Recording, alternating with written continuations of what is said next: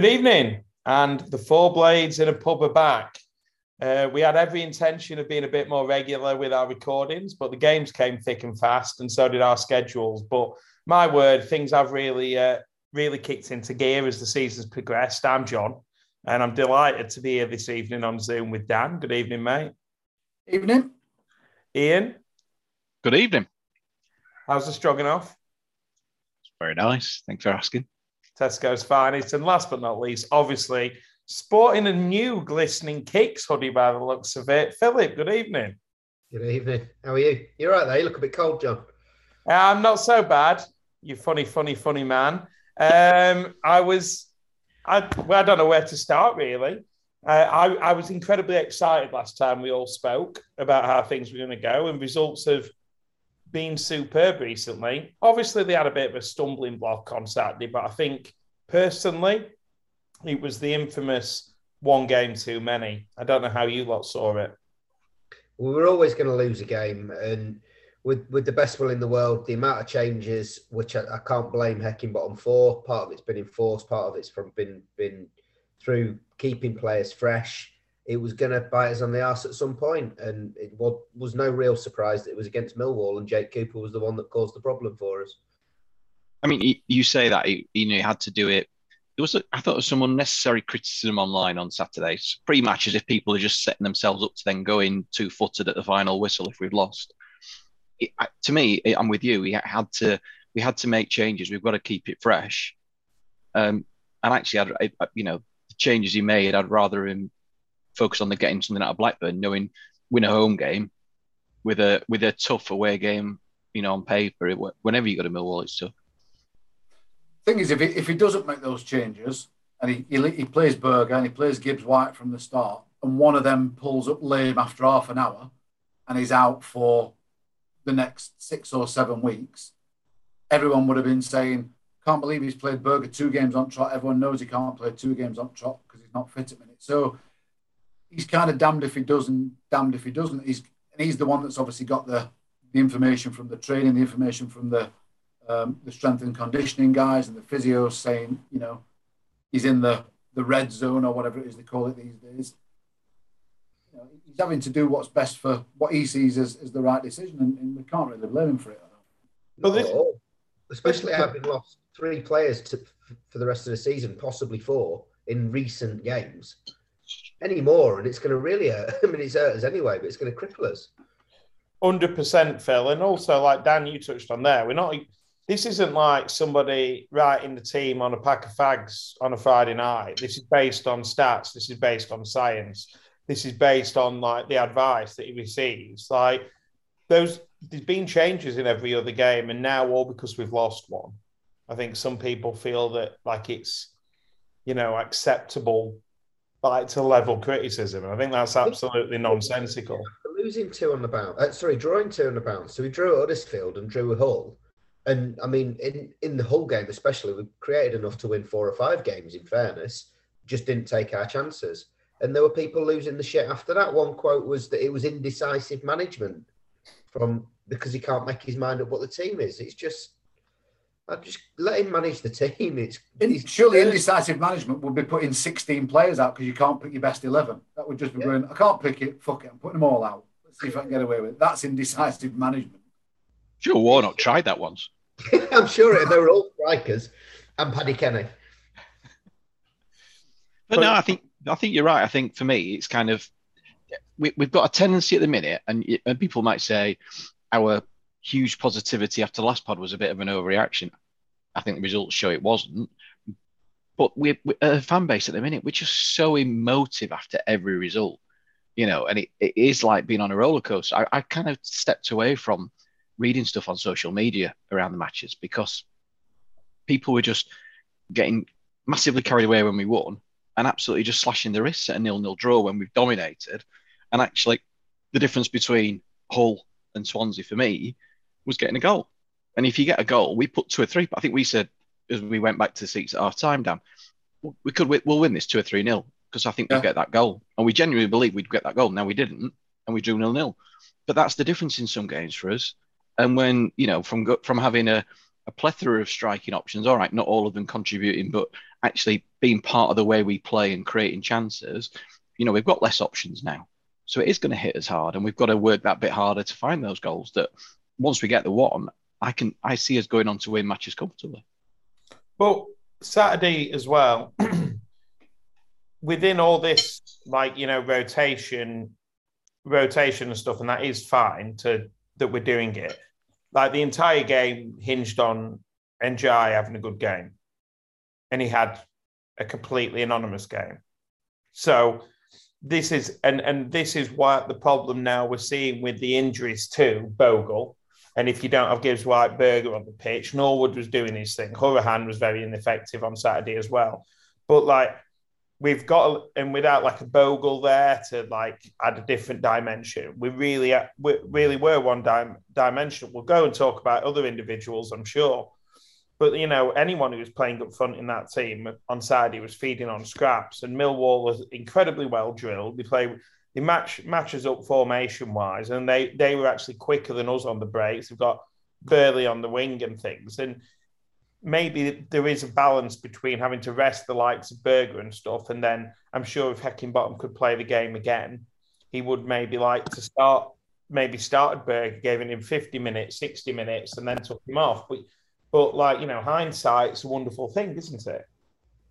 And Millwall are up for it, and they're always up for it. And, the, and the, he's had about hundred jobs, and he's finally starting to do all right again, Rowett, isn't he? This time. Think in an ideal world, you don't you have one of Berger or Gibbs White on. One of one of those two start all the time. Obviously, like we've said, he couldn't start both of them because they were both both injured. Because realistically, those two and Jai and Bogle are the only four players you could describe as creative, who, who can do a bit of something that the, the rest of the team can't. The rest of the team are, are good, but they're, they're very functional. You know, so if you've got all four of the, oh, sorry, three out of them four out, and one of them not playing particularly well as Ndiaye did, we are always going to look a little bit, a little bit stodgy, aren't we? Hmm. Hundred percent, and it it probably it was a game too far after going like weekend midweek for so long. That's it. We, we exert we ourselves as we did against Blackburn. Well, we, we played seven games in 21 days or something like that. Yeah, 22 days. And we took 14 points from them. So well, two points a game, we should be absolutely delighted with, and particularly given the start we made the season. You know, yes, there's teams in there that you'd argue we should have got better results against, be it Hull, or some people would, you know, were probably more positive about we should have gone up against Millwall or away at Huddersfield. But we came from behind at Birmingham. We comfortably beat West Brom. We beat Blackburn, who are up there with us. I, I just, I, I, just struggle with the, the the slasher response to, to this period of matches and, and how the manager's gone about it. You just got to trust him. I think it's. I think that's the hangover of like we talk about the players having a bit of a hangover from last season. I think the fans are that used to watching football on the sofa and then like throwing every throwing every like emotion out afterwards about like how bad it was and stuff, and then almost removing themselves from the fact that this is a completely different season to last season. Not only in the fact we're in a div- different division and things like that, but like football is different for the football play for the for the players, but it's different for us as supporters. Like you know, we need to. I think we need to regain a bit of that. I think I always believe if you go to a lot of matches, you tend to be a bit more measured in your criticism, and that's no offense people who don't go all the time. Not everyone can afford to go all the time. You tend to be you're part of like the hardcore goes all the time. You tend to be a bit more measured in how you don't get too to quote Chris Wilder, you don't get too high when you win, you don't get too low when you lose. Like it's we just like I think that might be Nigel. I just think it's always it's always irritated me, but at the moment I think it's even more highlighted. Give them some slack. They're going to lose games of football. You're not going to win every game. We shouldn't have beat Blackburn, really. Let's be honest. No, we did. It was good though, wasn't it? Lose games, but we'll lose games between now and the end of the season. It's how we bounce back. It's how we react from it, and that'll be really interesting with a really tough game coming up and a tough game coming up next week as well. Well, I said today, if we if in if in the next five games we we've done well if we get nine points, ten we've done really well, eleven superb, and if we manage to get twelve or above, it's like dreamland. If we got nine points, we're still very much in the mix. Every other team's going to be playing each other. People people lose to random teams. Middlesbrough, yes, last night. Good luck to them. They beat Spurs. They also lost to Barnsley at the weekend. You know, I, I was thinking about this today. I think there's an normally you'd say two games coming up. You're better off you're better off winning one and losing one than drawing two, obviously because you get three points rather than two. There's almost an argument to say two draws is better than a win and a loss for the next two games because if we draw both games, it's status quo with both those teams. We've not pulled any points on them. They've not pulled any points on us. Mm. If we beat Forest, for example, but lose to Borough, Borough then that allows them to, to, to gain points on us. So it's, I know it sounds counterintuitive, but I, personally, I think two draws is better than a win and a loss over the next two games because then everything. In terms of giving the other team momentum as well. In terms as... of not allow, yeah, not allowing Forest or Borough to get any momentum, to get any more points on us. To you know, it's we draw against Forest, we draw against Borough. That's it. We've got those games out of the way. You know, we can't. Um, we're not going to play them again this season. Yeah, yeah I, like I say, it, it sounds strange, but I take your point. I'd rather not lose either game than lose one of them in in that respect. And I don't know. I, I, think this this next week could be a bit of a defining week for the season. I know there's still a lot of games left to play, but if we can come out of this week having won both of these games, oh that, yeah, obviously, yeah, yeah. Yeah, I mean, we could be reaching for the stars, couldn't we, Phil? As uh, someone wrote on Twitter earlier. Well, no, uh, they could be reaching for the moon. We might make the stars. Who knows? Have we, have we gone all S Club Seven here, or yeah? when the world, apart from that one who went in Big Brother and was really racist, but yeah, we've got a bit. Of... So has he been replaced by Carlos Saba then? yeah, Carl Carl's been very positive on Twitter earlier when we were having a flick through, but I, th- I, I agree, Dan, to an extent about not giving too much away, but also I, I think we do want the points in the bank, surely. The, the thing you know, for me is, yeah. but, but if you look at the fixtures, so obviously Borough have come through 120 minutes last night. They've then got Luton, albeit at home on Saturday. Now, for Luton's form, you'd say they've had an off day against us. I thought they were terrible, but they're picking up results. That's not an hmm. easy game on the back of, a, a you know, a, a, hard cup tie against a Premier League side, and then they got us obviously the following. Playing, Luton are also playing tonight against Chelsea, though. To be fair. To be fair, but they, it, but then it depends how they how they come through that. You know, if they're out in ninety minutes, but they've just lost their first choice keeper, injured after about five minutes in that game. Oh bloody hell! choice keeper's also injured, and it's uh, what one all at the moment. Just in case anyone was wondering, Sol has just equalised Chelsea because Luton were winning. It's, it's hard, isn't it? Because, it, like you say, you, in an ideal world, you'd want you know, you'd say Luton is a is a difficult match. All right, yeah, that I forgot they were. I have to admit, the cup being midweek is just messing with my mind. But you know, they've then got Forest looking ahead to a cup tie on Monday. Uh, yeah. Um, against a, a, winnable cup tie against Huddersfield. You know, it's not easy, but it's it, let's be honest. If you're going to play anybody at this stage of the season, uh, cup, you want to play so either someone in your division or a division below. And Huddersfield so, and Huddersfield are looking forward to that game as well. Yeah. At the weekend, so, I don't know they're playing, but Huddersfield as well, uh, they're at 35 games. Everyone else is a bit below them in terms of, I think Huddersfield have played their full allocation of fixtures, which is yeah. maybe put, although they're third, maybe puts them in a somewhat false position. Of, yeah, they've got they've got Peterborough Friday night. Pardon? So they've, they've got Peterborough Friday night, Huddersfield. Oh, right. Well, but then that's an easier game going into it on paper again. They, they, I think Gary McAntony's book of potential manager contacts is about two pages long with two names on it that he just keeps flipping over like a pad. It's like a Rolodex of manager candidates. It's got two on it. Yeah. Kids, kids Rolodex is this thing they used to have that used to put your contacts on and used to flip it over. Ask your, ask your grandparents. so as always, the cultural references. Uh, the top Ian will be putting a video explaining it on top tick later. Um, but yeah, it's um, it's interesting. Uh, I go, John, I didn't go to the game. What was Kyron Gordon like? Steady enough. Um, he's got. There was a couple of times where they broke with their pacey winger and Baldock had gone meandering. Uh, and I think Gordon was a bit. You could tell there was a bit of hesitation. Do I go out to the ball or do I hold the line and things like that? But I think that was any centre half will tell you running back towards your own goal isn't a, is quite a lonely place, especially if you're playing with playing with new people around you. So I wasn't criticising too much for being indecisive in that. I remember a really decent block tackle where they were on the counter attack on the on the touch line. We almost fell on the ball. We didn't have another option, and they were doubled up on him. That was pretty impressive. He was he was he was steady enough, and I think um, it was a big call to play him. But considering how the defenders seem to be dropping like flies, probably sensible to not put Davis out of position, particularly as I've touched on there. Burley Bailey, I can't remember which it is. The the winger who was playing down that channel was really quick.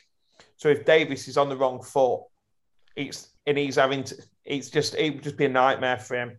Um, so yeah, I thought he had a really solid game to be honest. Interesting that uh, yesterday for the 23s, Starbuck and Siriki both got 45 minutes. So I think Siriki started and got taken off at half time, and Starbuck came on for the second half. Obviously, with Baldock, I know Heckingbottom said today there's a good chance he'll play at the weekend, but I would imagine that was the idea there was to give them both 45 minutes with the possibility that you would have thought one of them probably Starbuck will be on the bench at least again on Saturday if, if there's some doubt against uh, there's some doubt over Baldock. Yeah, I mean Baldock went Baldock went down um, for quite a bit of time. I think it might have even been in the first half, and uh, it was like, oh gosh, what was we gonna what we gonna do here? Like someone near me was like, oh, Fleck will go right back, which was, I mean, I'm still trying to understand his logic now. That's uh, Sam by Sam there. That sounds like that sounds like sort of thing he'd say. I was stood next to Sam, and Sam, Sam like me, was uh, just uh, very disappointed. As anyone who was on the terrace will say, the sun was out, even though it was the end of February, and it gave you a false impression of how warm it was because it dropped very, very, very quickly in the second half, and it was bloody freezing. But um, it was, I think, the game itself was such a terrible game of football. Uh, and then they came. They had a the one that flashed across the goal. You bet you probably all seen. Where I was like, "Oh, we kept that out." And then obviously Norrington Davies looked a soft free kick. The replays don't aren't really conclusive, but looked a soft free kick to give away. And I thought Norrington Davies has continued what I've thought for a while that he's just very, very, very average.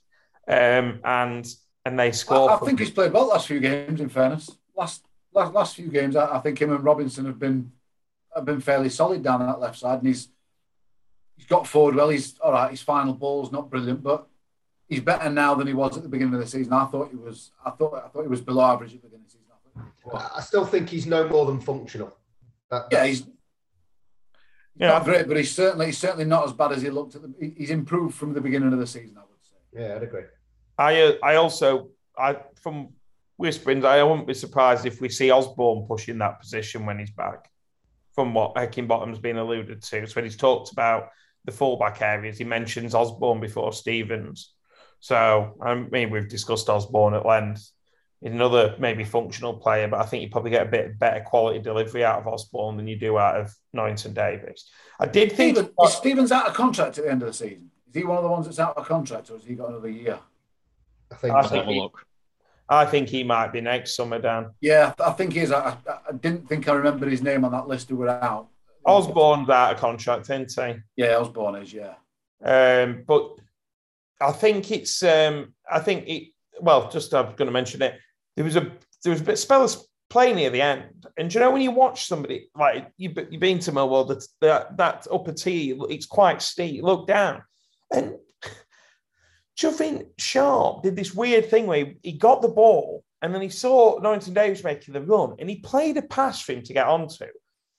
Now, Norrington Davies is quite athletic. He got there, but he nearly bloody he nearly pulled his hamstring by by getting there. It, oh, Luton have just scored by uh, by getting there. It was a really weird bit of play towards the end of the game, and I thought Norrington Davies was was was was was done, but he thankfully he wasn't because until Stevens or Osborn get back, we're really, really short in those fullback areas. And it, it really does worry me because I do think we play quite centrally at the moment. But in the wide areas, like we do need them to still be quite, we still need some quality there.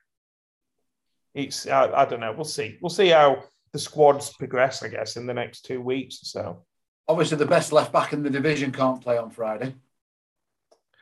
Well, Like it's funny, isn't it? And and and this like ties into something that like we're going to talk about when we talk about a specific player. From my point of view, is like you know it's very we we it was very easy to forget, isn't it? Now Max Lowe is he's flourishing. I think the reason Max Lowe's playing well is Forrester playing well, and they've got a really good manager. I don't think he, you know, I, I don't think he's become an amazing player, and I don't think were we. Do you think we even had the opportunity? Had the finances or ability to recall him? How would it have worked in January? I don't know, but could I counter that argument a little bit that he was in a side playing horrendously badly without Jack O'Connell next to him? Yeah. maybe we just didn't see the best of him. I'm, I'm only countering your point. I think it's one of those, though, isn't it? It's very, very easy to like construct a narrative around a player when you're not watching him every week and how he'd improve your side and things like that. I think, I think it'd be interesting come the summer if if Stevens is what 34 now, Osborn's is out of contract. Um, Norrington Davies isn't what we thought he would be. We've got a player on our books that is quite a dynamic wing back. Do we sell him or do we do we look to keep him? I suppose it depends a what what sort of wage he's on if we, if he's one of the ones that we're possibly looking to offload, and b if Forest want him, what they're prepared to pay for him. Interesting. What did we actually pay? What did we pay for him in the end? Obviously, it was part of the double, part of the double deal with Bogle, weren't it? It must have been four or five million of that, wasn't it? I think Bogle was Bogle nine, 10 million. I think Bogle was about eight or nine, and then he was the balance, wasn't he? Yeah. It's a Kyle Naughton uh, Kyle Walker situation, isn't it? But unfortunately, nobody we didn't win particularly there. You know what? I was I was I was explaining that to to someone the other day who's, who's not a not a blade, um, and I'm explaining the situation, and he kind of said, "What's the Kyle Naughton, Kyle Walker thing?" I said, basically, Spurs off Spurs offered us a load of money for Kyle Naughton, and then at last minute when if we throw a bit more money in, can you throw that Walker kid in? And we went, yeah, without even thinking about it and he, he, couldn't get his head around the fact that Kyle Walker was almost the afterthought in that deal and was the you know the I think went for about a third or a quarter of what Naughton did. Whereas every Derby fan can't believe that somebody paid that much for Max Lowe. Um, but yeah, we'll see. Uh, well, he, he's he, he's one of the most long term contracts at the club, Lowe, isn't he? He's got another yeah. two and a half years. So yeah, he will have yeah unless Forest go up or like we say. So that'll be interesting. I think he, what is good about that is they're obviously playing well Forest and they're quite balanced. Um, I didn't realise Grabban was injured as well. It's interesting because uh, I was looking who they got up front, and they've obviously got Keinan Davis up there, that Brennan Johnson who looked dangerous, I think, when we played them at their place, and that Zinckernagel playing just behind. But they've still got players like Surridge on the bench who they signed from Bournemouth. Surridge, well, Surridge is um, Surridge was part of the World Cup squad with Brewster in that lot, wasn't he? Hmm. So uh, it's a highly rated player, uh, but he's he's not scored for a very long time. Yeah, Surridge, Surridge and Lolley were on the bench last week. Uh, yeah, Brennan's the one to watch. I think uh, Brennan yeah. Johnson's the one to watch. I think he's a really good-looking footballer. I think. And he'll, yeah, I he'll, he'll spend a lot of the time on, on his arse yeah, yeah. But, yes, he is a very good footballer. If and, uh, they don't go up, there'll be a big move. Yeah. Yeah, Spence at right back is is very good as well. Looks really, he's very, very physical. They've like randomly on loan from Middlesbrough though, so you know. That's one of the players we were telling them they should recall when they were avoiding playing us at Christmas. Refused apparently. Yeah. Apparently he refused to go back. Said his said his career at Borough's done. I'm not going back. Wow. Hey. Well, there we are. But um, so in terms of like lots of you talk about the extreme reactions on on Twitter. Uh, shall we have a chat about Mr. McBurnie? Why not? We can. A positive way to finish it. Let's do that. Well, I don't feel like it should be. I, it's not the only thing we should talk about, but I, I feel like it, it's a weird one. Um, and I think on Saturday he was really poor, as was Sharp, as was Ndiaye, as was about five players. I didn't think he was any better or any worse than anyone else. Yet apparently he was the reason we lost. So I'll I'll, I'll make an admittance here. On, on Saturday, him playing starting, and yeah, all right, he didn't. Eh, all the players were as bad as him, but a non-contribution again meant I sent a tweet that I've had there in my drafts for a while, just finding the right time to send it. And it's to play on the song, and it's you know, he's our striker, he's a number nine, defensive headers in the red and white, because that's all he's brought to us. He's always great for coming on for the last 15 minutes to seal up a game give us some height and attack it back. He gets that same header in the in the opposition box. He doesn't look like burying it. And and that's that's my issue with McBurnie. You see these sporadic bits, but actually maybe it's the job he's brought on to do to an extent, but it's not it's not what he's in the team for. And and how many chances under three managers now does he need? There was a stat this week I thought I found really interesting, and it's how his game affects Sharp's impact on a game. Hmm. So with Sharp this season, I think they've scored two goals between them in and however many games, non-contributed by McBurnie, I should say. But obviously, without Sharp, without McBurnie being there, Sharp looks not only more dangerous himself, but he's more creative. And I think him him having that kind of striker partner doesn't necessarily work to Sharp's strengths. Because mm. I, I, get I get what you're saying, John. That obviously he played poorly on Saturday, as did uh, Sharp, as, as did Ndiaye. That that's fair enough. The difference being those two players have credit in the bank. Sharp, yeah. Sharp could basically, like realistically, Sharp could have a stinker from in, in every game he plays for us between now and the end of his United career and would still get a round of applause if, every time he comes back for the next 30 years. And Jai's had games this season where he's looked outstanding, or he's tailed off a bit, but he's going to be a plus point for the season. A, an off performance from Burnley is not an outlier. That's no. that's the standard. Yeah. Well, yeah, I'd, I'd be inclined to agree with it. I just I just was trying to like think about. So you, people say like he hasn't scored for all these games, which is fact. He hasn't scored in in le- in the league for all these games. But I just was like, I thought I'm gonna have a bit of a look at this and like try to understand if, if this is.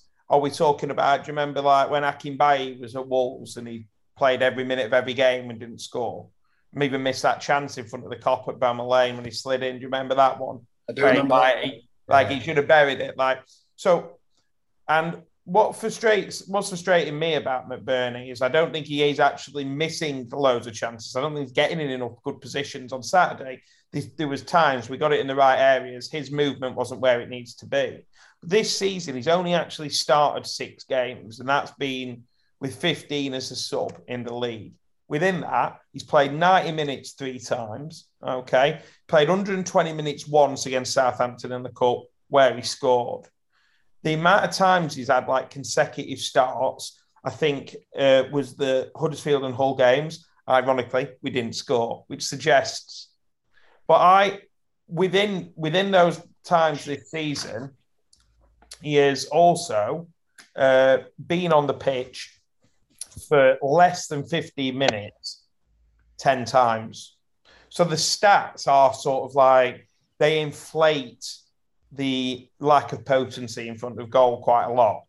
But what I'm just trying to say is if he had played five to 10 games in a row and drawn a blank and he'd go, come off at 70 or played 90 minutes, then maybe the comments such as the worst signing in our history, one of the worst players we've ever had, absolutely stealing a wage, etc., would be completely founded. But he's not consistently starting and, and messing up.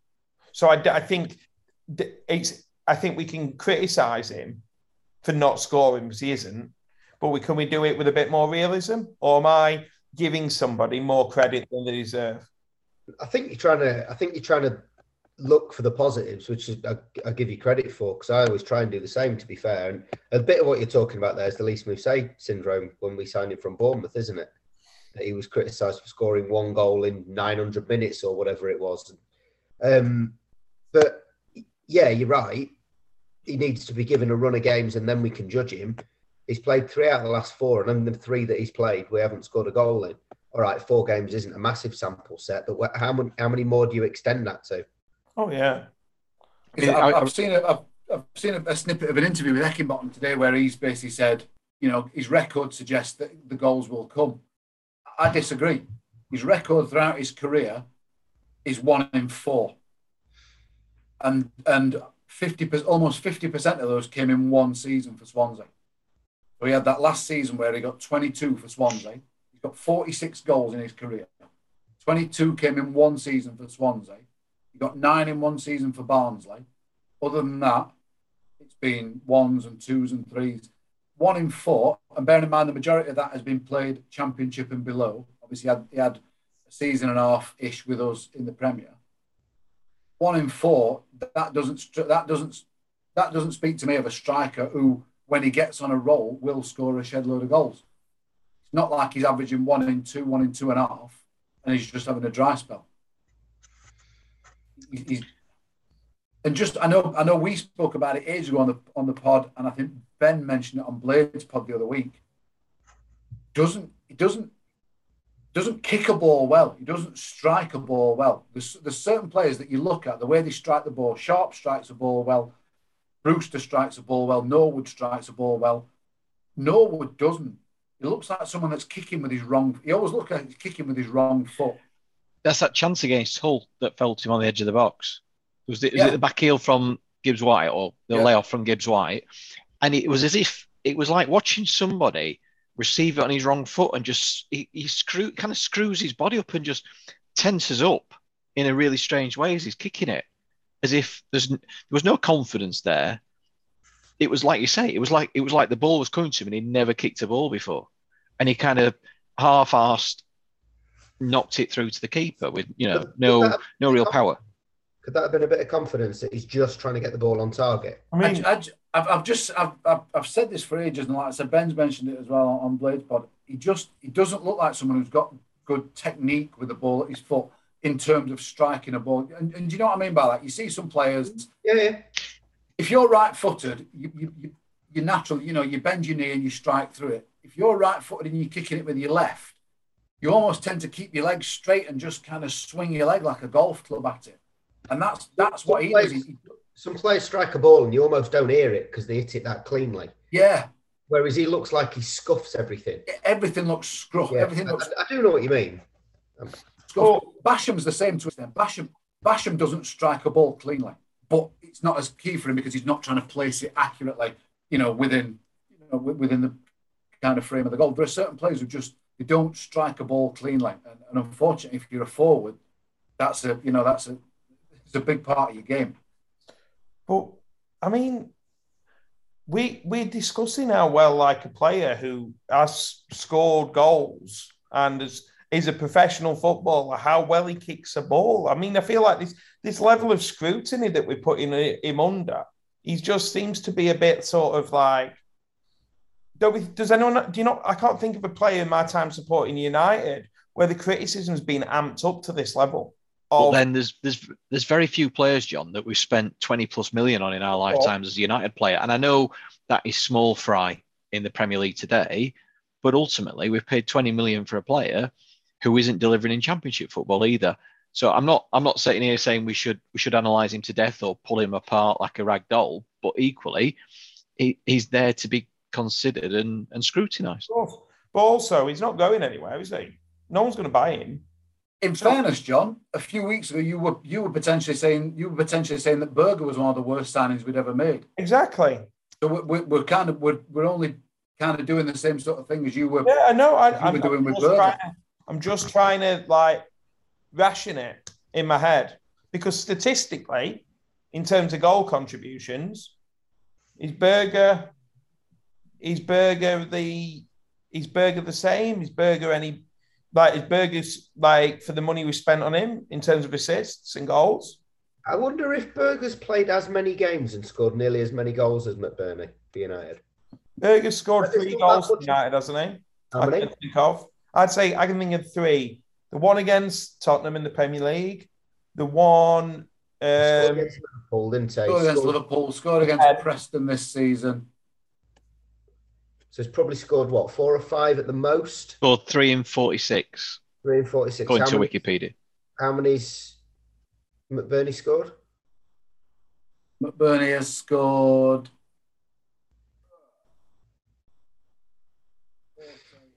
Seven in 80. Seven, Seven and and 80. eighty. As a So striker. Three yeah. and 46, seven and 80.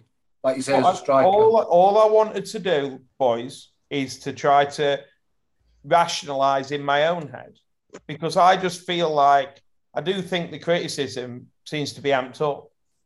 And Well, he- why don't you just marry him, John? Why don't you just marry him? If you love him so much, why don't you just marry him? Because I don't think he'd leave his missus, and having seen her, I wouldn't if I were him either. And, and, he, and he doesn't like much for John Stato like purple silk dressing gown he's wearing tonight as he's dishing the stats out. I mean, that's quite a turn. Um, no, um, uh, I, I'm just trying to. I just, I just thought some of those were interesting. I don't know. I, I'd, I'm, do- I'm not do you going to walk around really smug if he all of a sudden does start scoring, and and and I'm not going to be all smug either. No, I, I guess, all right, uh, to ask you a, a sort of fair question back, John, if he got a run of the next three or four games, because I've heard it said that he lost a stone through illness post COVID, and that's affected him sort of fitness wise and getting back into the team. So there's an argument saying at the minute, and I'll I'll I'll, I'll add some balance, which I which, I haven't added. You know, I've been very imbalanced in my view so far. So there's an argument that says he's not fully fit. We're playing him because more out of necessity at the moment with injuries to Brewster, McGoldrick. You know, we, we need to give him more and more game time than we perhaps would have. If he got a run in the side now of three, four games, do we do you think he would contribute a goal? Do you think something would come from that? I don't know because you'd like. I think as a side, when we click, we create plenty of chances, and as a striker, if you score, score more. But I wouldn't want him to be playing in place of Sharp to to have that run necessarily. I just Hmm. feel that maybe everything that I've said combined with what you say, as somebody who's not the start, we're not talking he's not starting every game and he's costing us. He's been he's, he's come back into this side when we've been on this run. Now look at someone like Jack Robinson. People had him down as one of the worst centre halves we've ever had, and he's and he's had a run in the side and turned that round. Jack Robinson point. cost a couple of million quid. I get the money thing. I don't know. I'm just just trying to. Do we, do we think that Heckingbottom actually fancies McBurnie? Deep I down, think- do we think he actually fancies him? If, if we had if he had every striker fit, if Gibbs was fit, if Brewster was fit, do we think he fancies McBurnie, or is he having to play him out of necessity now, and, and because of that, he's he's basically trying to play him into form, and to, and obviously he's talking him up and saying, you know, goals will come. I'm not worried, I think and, that obviously leads into that- what do we think happens at the end of the season with him? I think playing him into form, I think for definite. I think he's having to through necessity, whether he fancies him or not. The fact that Jebbison's come back and hasn't had a minute on the pitch yet makes me wonder whether, yeah, he does fancy him. Otherwise, Jebbison might have replaced him by now. he talked about what he he talks about the other things he brings to the side, and oh, I, I saw some criticism of Heckingbottom's press conference comments earlier today, saying he can't believe what he's saying. Well, I suppose he's in that he's in an invidious situation. He ain't going to go to a press conference and slag off one of his strikers, who, like you say, who he's probably having to play, who may not have been his first choice, but you know, part of a squad he's inherited. He's not going to turn around and say he's shy. But equally, you know, the fact he does get the game time, he, he obviously sees something he does bring to it that, you know, for, for whatever reason, you know, and there's a reason Jebbison was on loan in League One, whatever form he was in, and Heckingbottom's seen enough of him over the years, just, just doesn't fancy giving him that start. Do we think he's part of the long term plan as well? So next season, you know, Sharp's going to be 37, but Jebbison's going to have whatever game time he gets to between now and the season, full pre-season. Brewster hopefully will come back fit after he's up. Do we do we think he's he's here next season, or do we think we try to again? We you know we've said potentially if we don't go up, there might be some trimming of the wage bill. Do we think he's a prime candidate for trying to offload? If we don't go up, he's a player we need to keep and give that opportunity to. If we go up, I think in a way that makes it harder for him. It, the irony is, first season in the Premier League, he was a he was a handful. He did score a few goals in that first his first season in the Premier League. He looked like he could cause teams trouble. Is that it, which indicates there is a player in there. It's just not coming out. Yeah, I, I mean, I'd say him, Fleck, and I, am trying to think if there's anyone else, but him and Fleck are the ones they've never recovered post COVID to any form, sort of form. I would say post the original like lockdown, they're the two that we've not seen any like Fleck. Why he got brought on on Saturday for three minutes, I don't know, but like like McBurnie and like but Fleck contributed more than McBurnie in that time, but he, he was injured. He was injured and on and off last season, it seemed as well, didn't wasn't it? So I don't know. I just I don't know. I feel like we've become as a fan base quite transfixed on the fact that he's not doing this, that, and the other. Yet, I don't know. I, just I, I, tell you what doesn't what doesn't help what doesn't help him, John. And I know it's not been as as live an issue in recent months is how he conducts himself oh. outside well, of outside of playing for United. I think somebody's talked to him. Yeah, it's, there's a change there. I'll give him that. Persona has changed on social media. Yeah, and but I that it, know. He blocked, he blocked me a while ago. I wouldn't know. I seem to remember you'd not actually put it. You'd not certainly not added him or anything. It, when it no, he obviously search. He, he either searches his own name or someone's someone's bubbled on me. Well, if he searches his own name, I'm surprised he's not bloody having a long hard look at some train tracks and considering going for a walk. If he looked at some some of our fans fans say about him, crying out loud. Um, but Dan, I mean, it's you you're blocked by quite a few people, aren't you, mate? Just because you've given them a few own truths over the years, and that's one, one or two, yeah, yeah, one, one or two. I think, okay, I, I, think I blocked Dan about five or six years, well, at least six, seven years ago before I knew him. Well, uh, Dan, we'd had a set two at some point. well, yeah, um, but I I wanted to present a different argument, and can I also just say, I think in a lot of games where he's played, he's been ineffective. Uh, but like I don't know, we're actually at a situation where we're talking about, you know, I, what's going to be the next like level? Like people saying that, oh, I don't know, with like criticism of effort, like Bill. I I just feel it's gone. He, he's he's got to a situation where it's just like a bit ridiculous, and I don't know. I think if on Friday it'll be very interesting what the eleven is. I'd be shocked if he was in it. But then again, I, I think he'll, I think he'll start Friday. Yeah. Yeah, I do. Up yeah. front or up front or behind Sharp. Up front with Sharp, I think. Uh, Heckingbottom's nothing if he's not a little bit stubborn in terms of trying to prove people wrong. He's done it recently. He did it with the changes after we drew through the game away against Preston.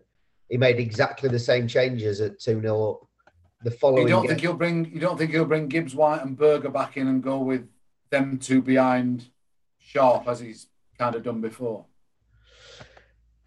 I guess it depends on Gibbs White's fitness, doesn't it? I think Berge will come back in for sure.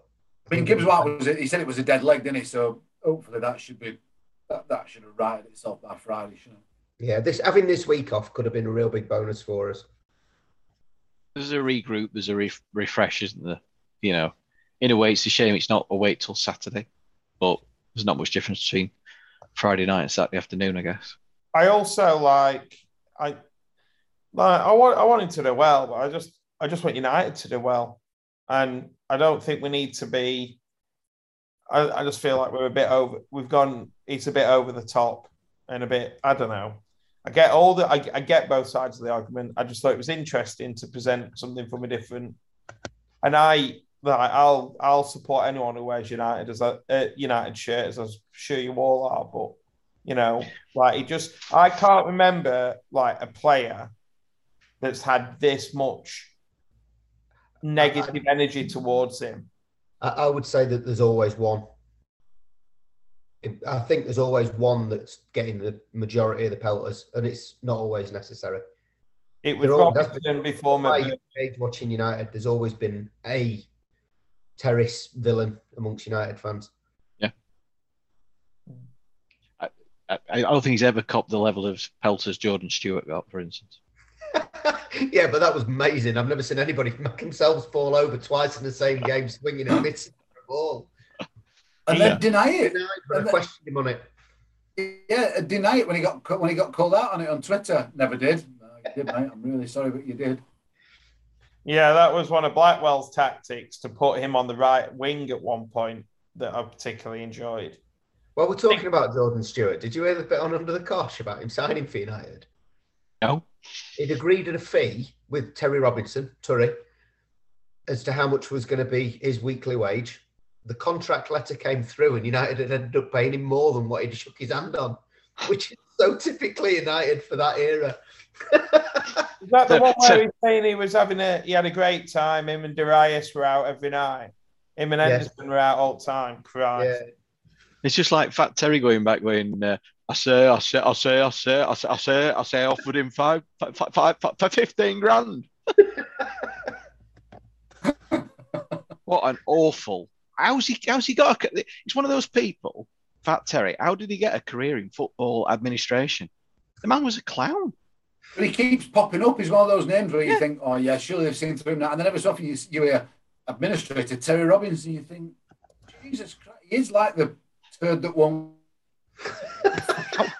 I went I went to a fan forum once, and and it was during the the Terry Robinson era, and he was taking questions, and I asked him a question, and he he was com- I wouldn't say he was lying, but his answer was just utter bullshit. I wish I could. It's a long time. I can't remember the question, and so I said, "But that's not right, is it?"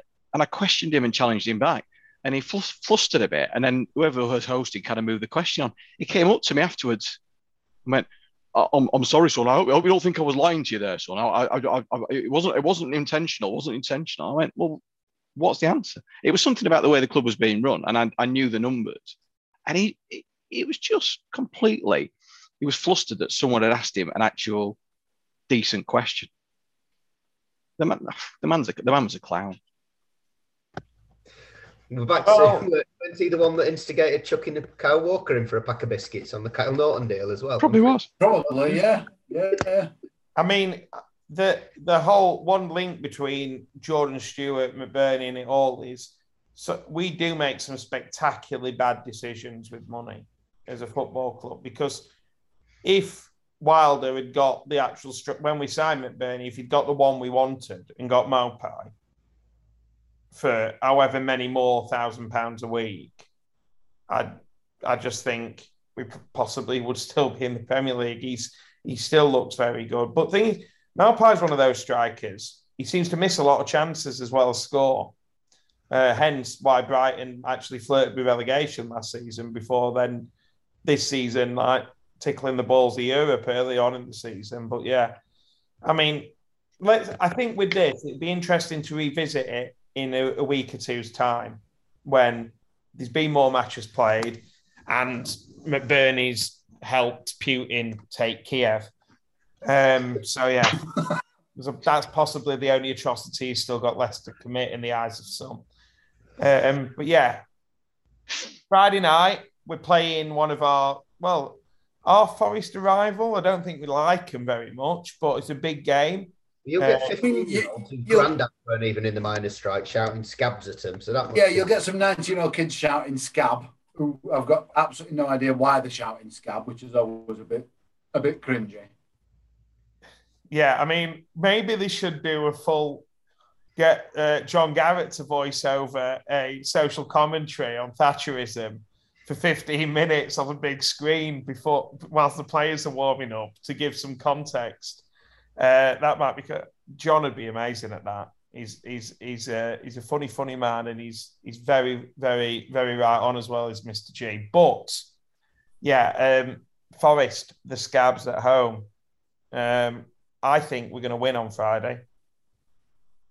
I don't know why. I do.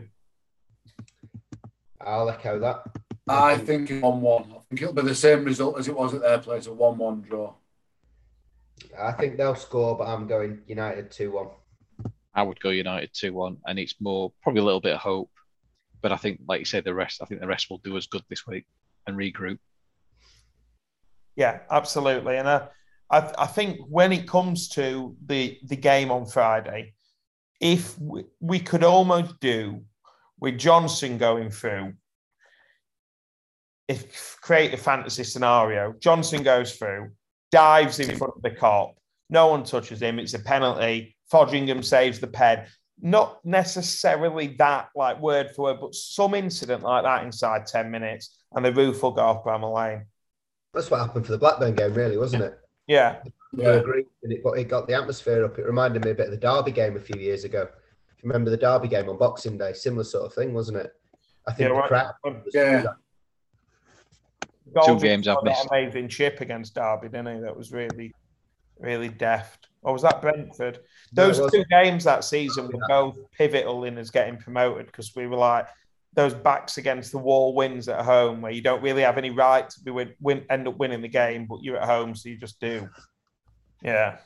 We, we're always better. We're always better as a crowd when the something's gone against us or the, the chips are down. We're always we always function better as a crowd when, when we think we're uh, we're on the end of a mis- an injustice or something like that. I just wish we could be like that a bit more from the start. Friday night's a perfect night. I, I, I think I said after the Blackburn game, I think we're going up. I got a similar feeling to the West Brom win. It felt like that kind of win that kind of then kickstart something. Now you can argue it, it faltered straight away on on Saturday, but if we can keep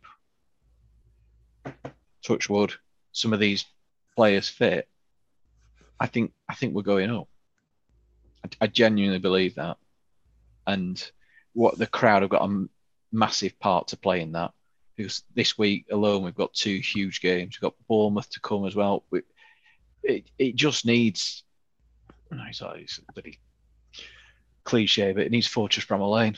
It, it needs it to be like a cup tie every game to the end of the season.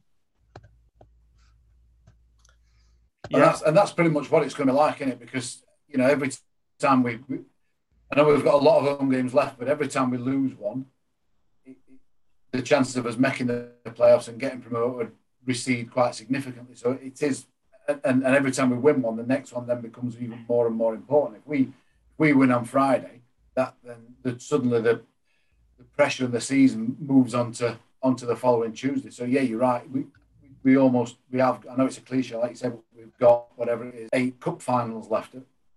Is it eight eight home games we've got left? Yeah, I think it is. Yeah. Yeah, Well, Phil, eight Phil cup said finals. And I know it's a cliche, but that, that's kind of where we are really. one, but one pod ago, I think Phil said the season's either going to peter out or we're going to go on a run, and actually it's going to be really exciting. And I think that that enthusiasm and optimism's actually started to come true to an extent.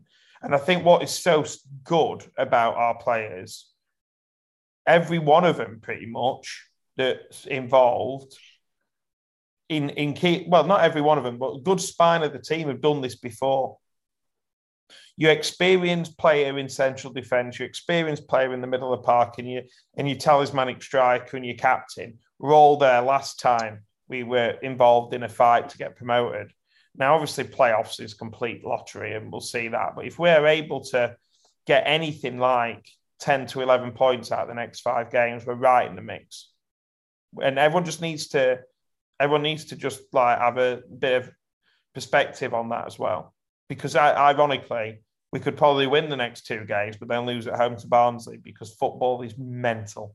And we don't, there's no reason, there's no rhyme or reason, but that it happens, you know? You That's want- the name of the pod. There you go. Football is mental. football is mental, but yeah, I mean, we're trying to keep it short and snappy to an hour, guys. I think we've done that.